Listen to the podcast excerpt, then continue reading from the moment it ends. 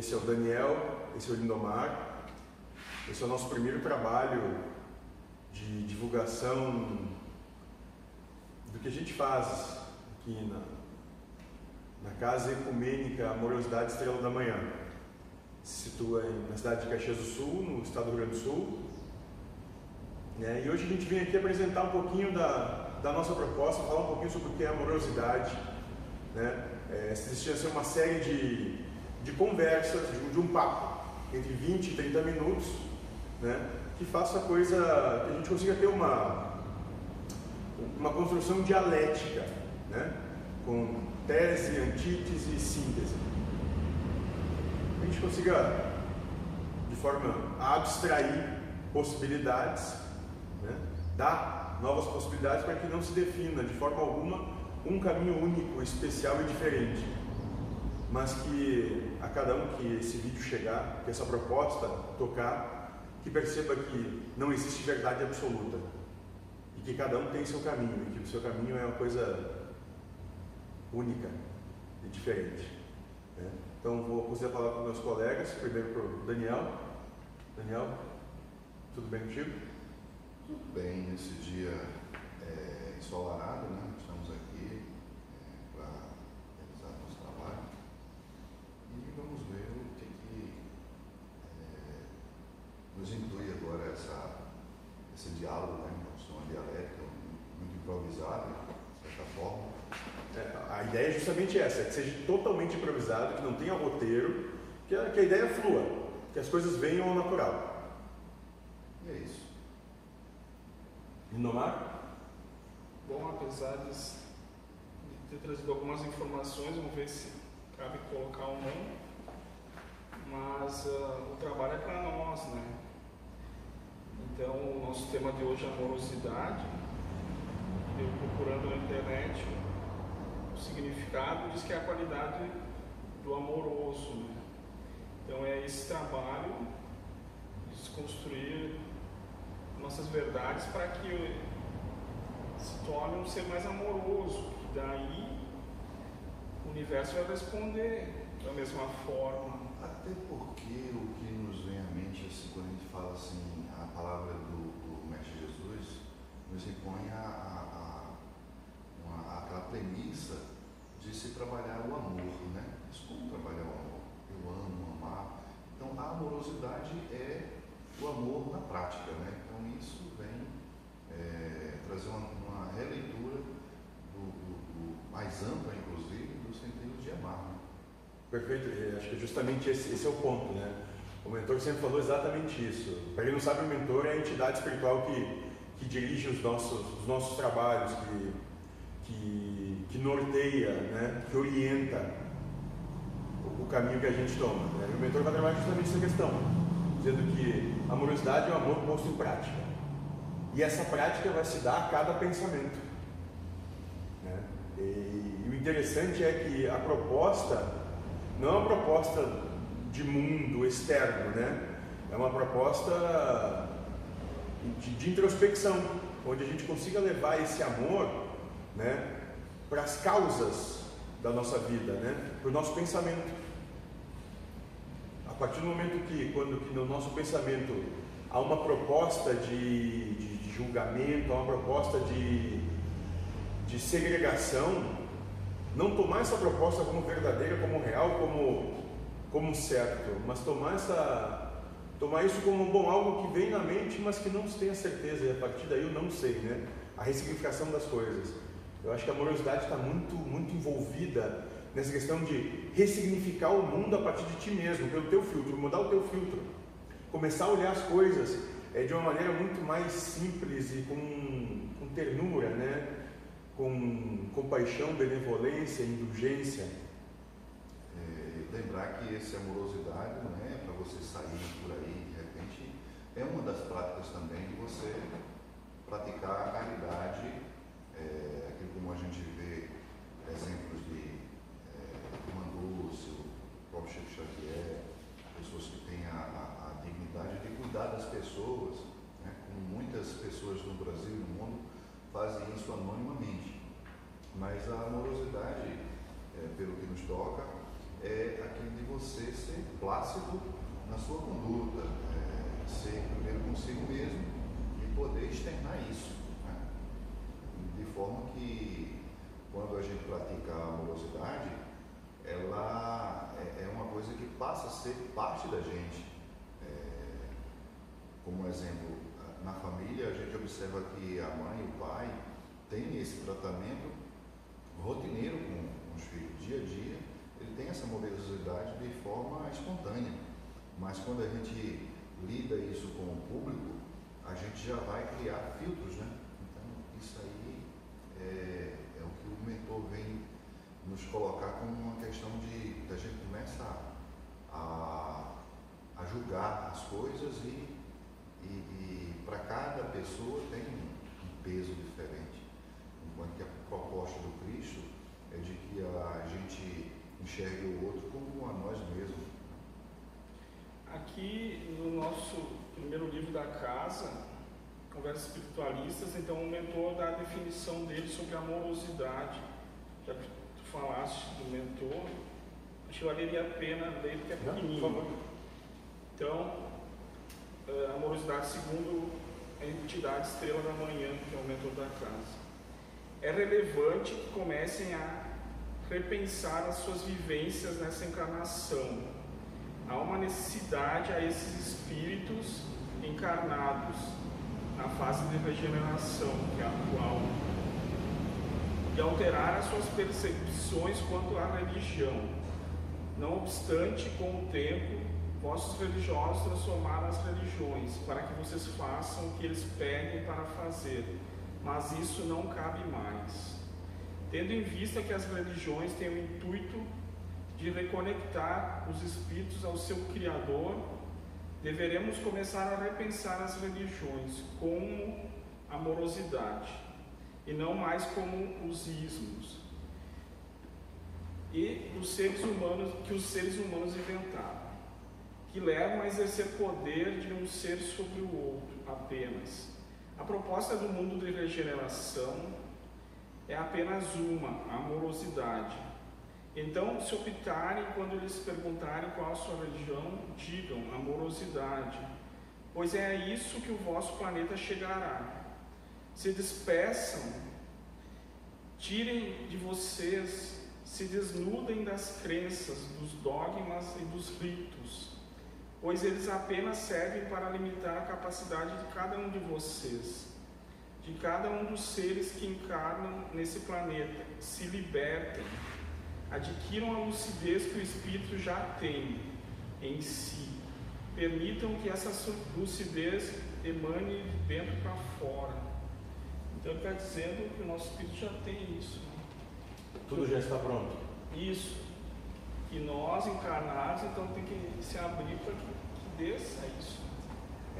O que, o que eu sinto no, nos trabalhos no dia a dia é, é justamente isso.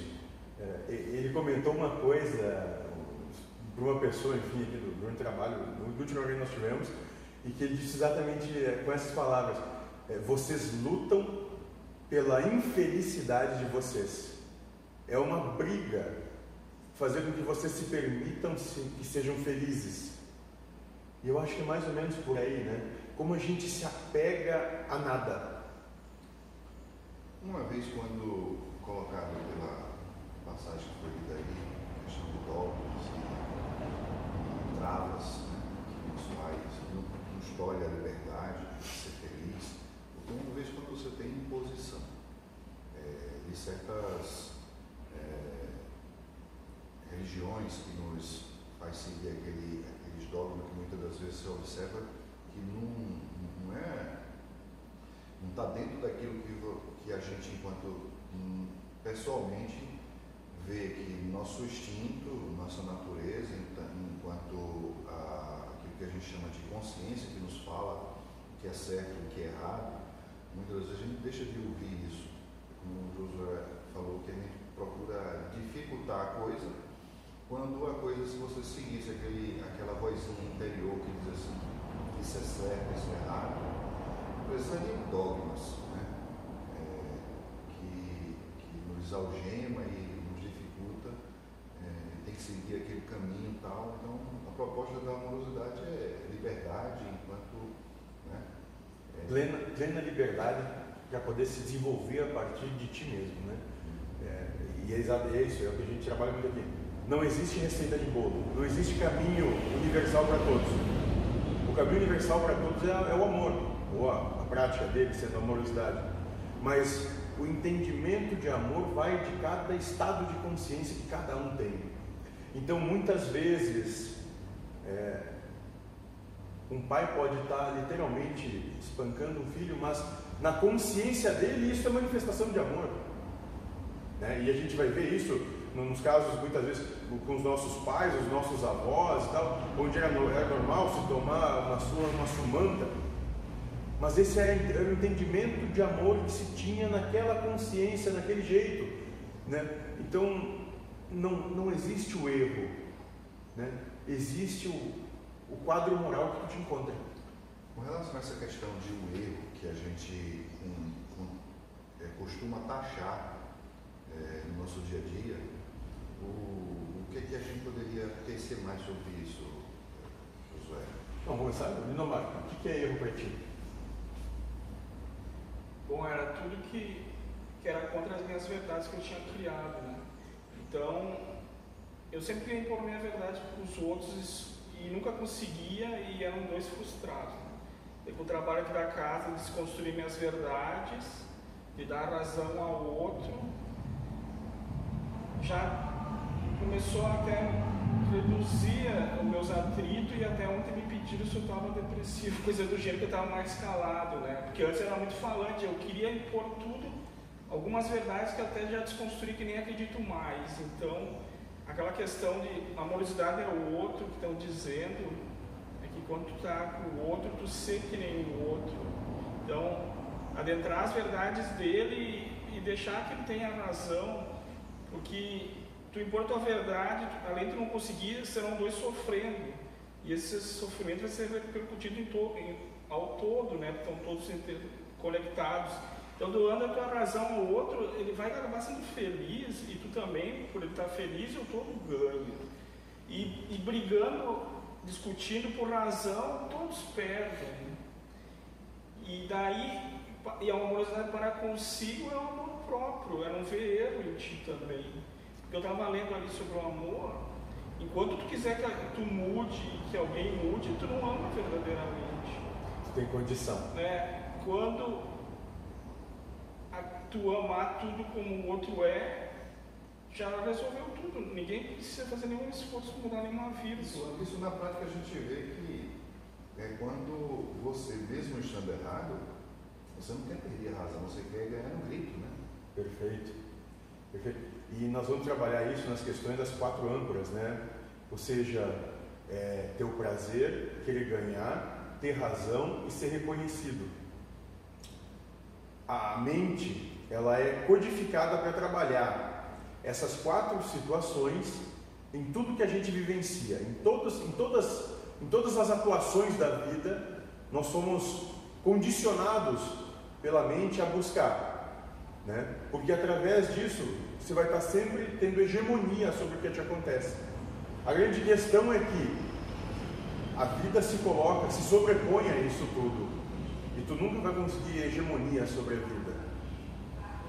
Enquanto nós ficamos buscando essa hegemonia de querer convencer o outro de que tu tá tu tem razão, né? de querer que o outro te reconheça como certo, né? e para isso tu gere um ganho, e esse ganho vai te dar um sentimento de prazer ainda, né? de soberba, de, de potência sobre o outro, isso só, só gera conflito futuro. Porque no instante que tu está fazendo isso, e o universo criado, ele é equilibrado. Né? Tu está jogando o teu pêndulo do teu estado de consciência reto, do teu modo de apatia, que pode, pode parecer um estado de depressão, para um lado. Ganhei, tive prazer, fui reconhecido, estou certo. Em algum momento a vida vai buscar equilibrar isso onde tu vai perder, tu vai ter o desprazer, tu vai ser irrelevante. Para quê? Para que com isso tu, tu encontre novamente um estado de harmonia, de equilíbrio, paz ante o mundo.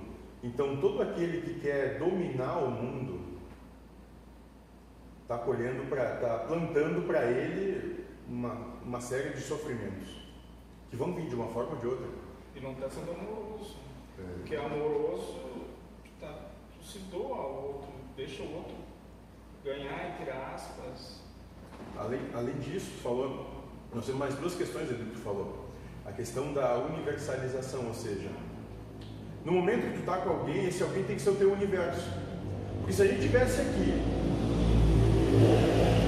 tendo essa conversa, e daqui a pouco um está pensando, ah, sei lá, no seguro que tem que fazer do carro, o outro está pensando que ah, o que, meu filho está fazendo, o terceiro está pensando o que, que eu vou comer mais tarde. Nós não estamos, nós, nenhum dos três está aqui, porque esse não é o nosso universo. O nosso universo passa a ser o que a gente está introspectando. Né? A proposta é que na universalização, onde tu esteja, seja o teu universo, porque é ali que tu tem que estar e é ali que tu tem que manifestar o teu amor. E quando tu começa a adentrar nessa proposta, esse estado de apatia começa a se fazer presente porque, porque o mundo deixa de ter significado. O mundo não tem significado algum. Ele tem o significado que nós damos para ele. Então, uma coisa é boa, má, certa, errada, feia, bonita, de acordo com o teu filtro pessoal, de acordo com a tua consciência.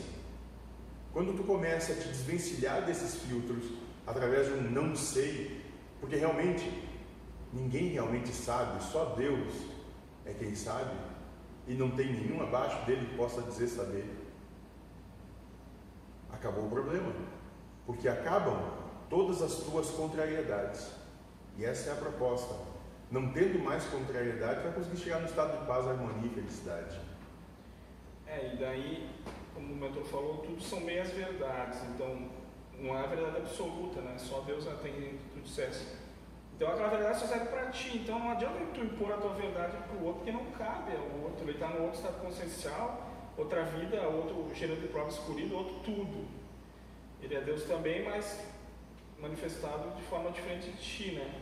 Então não adianta que ele impor. Se ele te pedir, né? Se Deus te botar na tua frente e te pedir uma opinião, daí tu dá. Mas diz que serviu para ti, aquela situação que tu passou te ajudou em tal situação. Mas é teu exemplo, é dar o um exemplo, né? Porque não adianta tu falar bonito e fazer diferente, é o um exemplo, que nem de pai para filho, né? É o exemplo seguido. Então, se, se as pessoas veem que tu mudou, tá melhor, tá mais calmo, eles vão querer saber. Daí tu pode dar alguns exemplos. É, dentro da, da mensagem ecumênica aborda, é, vem claramente que a gente, primeiramente, tem que fazer uma distinção entre é, nós e a carne, nós e o corpo, nós e o ego. Né? Nós, é, comumente, não somos. É, a gente vive tanto tempo dentro desse corpo que a gente pensa que, que nós somos esse corpo. Na verdade, é, isso tem uma outra conotação. É. Então, primeiro, pegando o link do Linomar depois do Daniel, né? É exatamente isso. A questão de que tu só pode realmente ajudar alguém pelo teu exemplo. Porque seríamos todos hipócritas se começar a dizer para o outro, olha, faça o que eu digo, não faz o que eu faço. Isso não tem valor nenhum, não tem serventia nenhuma. Isso é só para anular o ego. Né? Então, se tu quer realmente ajudar alguém, tu pode dizer, olha, quando aconteceu uma situação parecida comigo, eu, eu agi de determinada maneira. E isso me provocou um certo ônus ou bônus. Mas essa foi a minha experiência. A tua é a tua. Talvez se tu fizer a mesma coisa, tu tenha um outro ônus, um outro bônus. E se tu fizer diferente, talvez tu tenha o mesmo. Não sei. Eu só, sei, eu só posso dizer o que comigo passou. Comigo foi assim, foi essa percepção que eu tive. Né? E linkando a, a questão do Daniel, né? que era sobre. Diferenciar o ser do. Perfeito. Né? É realmente é, é, passar, é passar a compreender, não acreditar, né? a compreender que tu é um ser espiritual vivenciando uma proposta material. Né? Só que esse ser espiritual ele não tem nada a ver com coisa alguma que exista no mundo, a começar pelo teu corpo. Enquanto tu ainda acreditar que existe um eu, tu não vai te universalizar. Tu vai acreditar que estão o meu braço, minha perna, meu corpo, todos os eus, né? Enquanto tu continuar acreditando que existe, que as coisas existem na primeira pessoa, não existe universalização, porque no universo só existe a proposta do nós.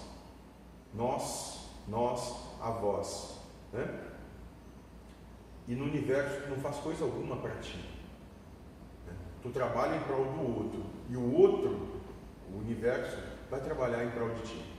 E essa, e essa vivência aí, você, é, assim, colocando isso no seu dia a dia, acreditando que, que esse corpo, esse, no meu caso, o Daniel, né?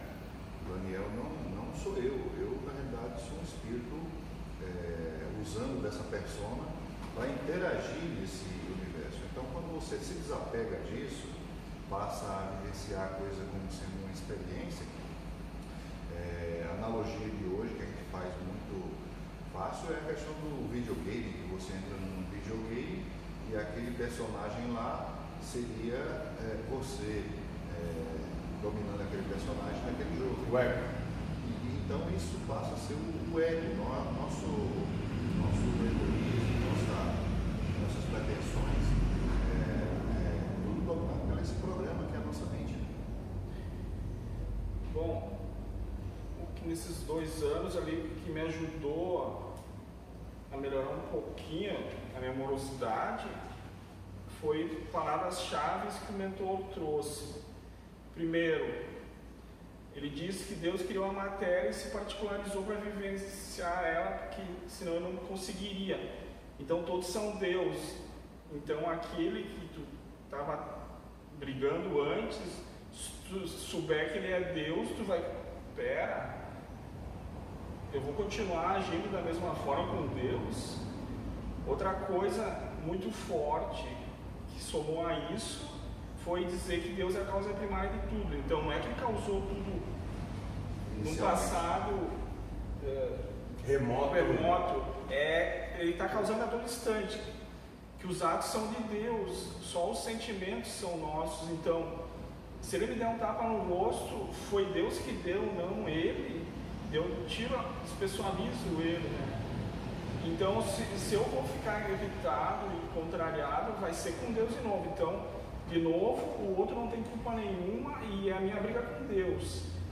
E aí ele ainda está fazendo um ato de sacrifício, de ser a ferramenta de Deus para fazer aquele ato em mim. Então, ele, eu, em vez de criticar ele, condenar ele, eu, eu teria que elogiar ou agradecer. Então, é uma, é uma visão totalmente oposta, que é a visão espiritual, que é diametralmente oposta da espiritual, né? Então, Da real. é, Então, conver- é, então todo as verdades humanas apontam para um sentido e a espiritual ao contrário. Então tem, tem que converter esse vetor aí. Daí tu vai começar a entender que está tudo perfeito.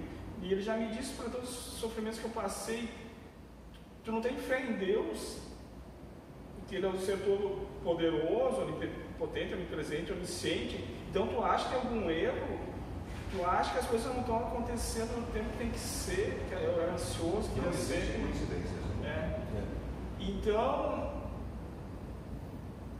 tu se convencendo que não há erro, que não há maldade, não há bondade, que está tudo ah, correndo na sua perfeição, daí tu tira essa responsabilidade de ti, tu entrega para Deus e tu só vivencia aquilo, sabendo que às vezes tu não entende o porquê da, daquela situação, mas que há um propósito, que não acontece nada sem propósito, né? não, existe muita utilidade, coincidência nada.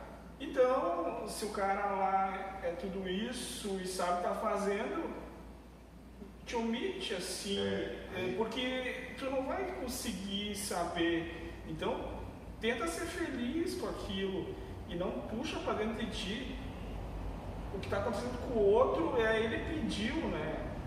Ele pediu a Deus, nem é Deus o culpado, foi ele que pediu Aí isso. onde é que entra aquela questão do, do Então tá tudo livre-arbítrio, né? perfeito. Livre-arbítrio ou destino, Josué? Então, se tu tirar o Isso é uma próxima conversa. É. É, o nosso, nosso tempo já está já tá encerrando.